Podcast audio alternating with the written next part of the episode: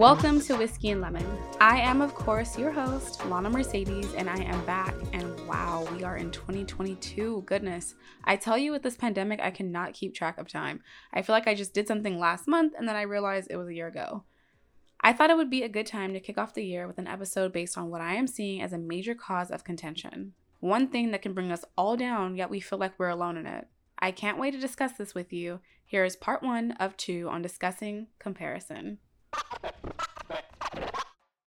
Relationships, physical appearance, emotional intelligence, and social status, which can include things like our careers, job, clothing, our home, the car we drive, the neighborhood we live in, the opportunities or resources that we have access to. And then there is also social life the friends we have, what we're doing on the weekends, the trips we're taking, and also social media follower count. Goodness, don't even get me started. So let's start with relationships. I think the common thread with any of these areas is that we do not know anyone's life. No relationship is perfect, and I am not just talking about romantic relationships. I'm talking family, friends, colleagues, neighbors, and romantic relationships. Everyone annoys us at some point. There are two ways to look at how someone's relationship can appear. And let's take social media, for example, because that is where the modern day comparison is thriving and also where people have more access to see others' lives. One way is that some people say something like, social media is a highlight reel, which in many cases it is.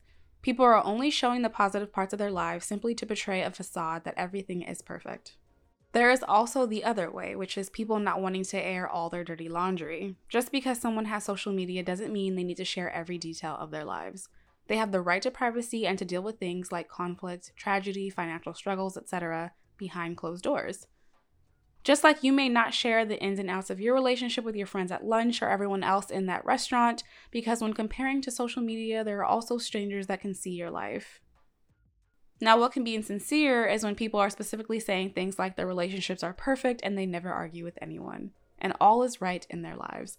No one's life is perfect. The big thing with comparison is that we have to work on knowing that and addressing the issue with ourselves internally.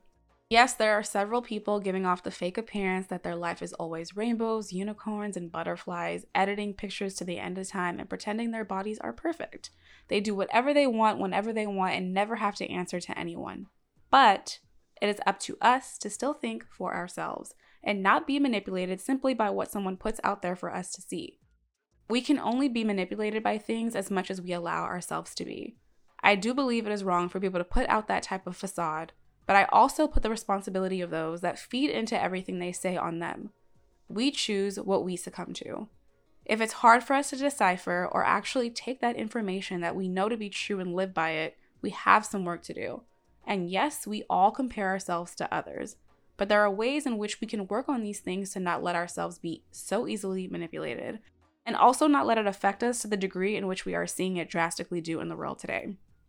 So, it is very important to know that not everything is always what it appears to be. But with that being said, we also don't know what went into something. Let me explain.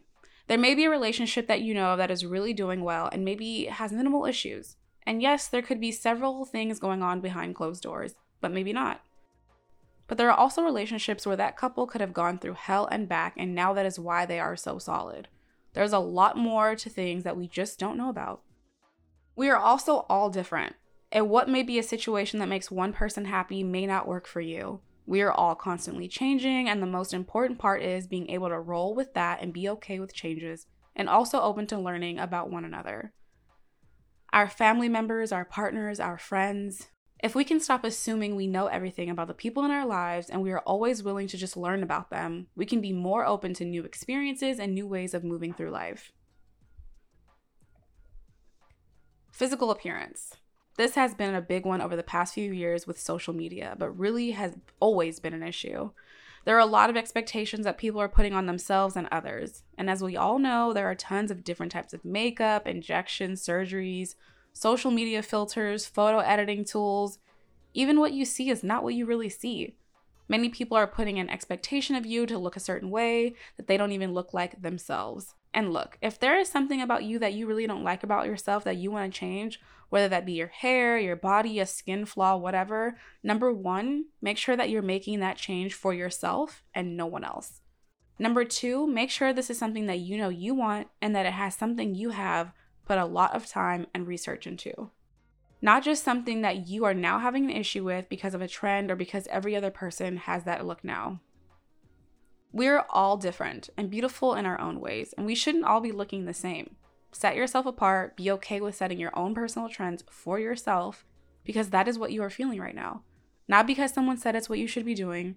Your trend should be being you and doing what you like. The same thing I mentioned about balance applies here as well. Awareness and how you are moving through life and what you are basing your self confidence and self love on. It is true that we all want validation in some form or another. But we cannot take the views and opinions of others and prioritize them over our own. There are two things going on here. One, you have to understand why you are allowing the appearance of others to affect you. And two, you have to understand why you are following these people. Is it simply to admire their appearance, obsess over it, and subconsciously analyze it and compare it to yours? And then how are you feeling after you view these people?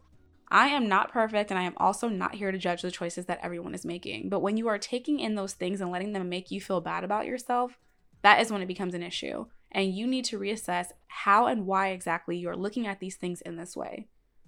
We can only be responsible for ourselves and how we nurture ourselves, so we shouldn't discount that. When you decide that you love yourself and that beauty is what you make of it, you know that quote beauty is in the eye of the beholder? That couldn't be more true. There is no fact book on what beauty is. You get to decide if you view yourself as beautiful. And yes, it can take work, but just as you can view someone else as beautiful, you can do that for yourself.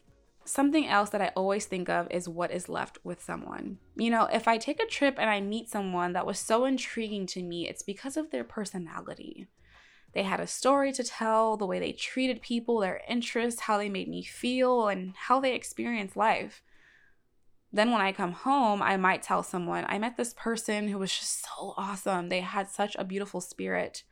Or some people value their relationships because the person's a great listener or really makes them feel seen. I don't think I've ever met someone and told people a story about how I met this amazing person and how they had such nice abs or big lips or whatever it is. What leaves a lasting impression is how you treat people. That is what really makes you beautiful. I will be back next week same day, same time, with part two of this discussion on comparison. But in the meantime, if you're enjoying what you're hearing, please subscribe. And also, if you're listening on Apple or Spotify, please make sure to leave a review.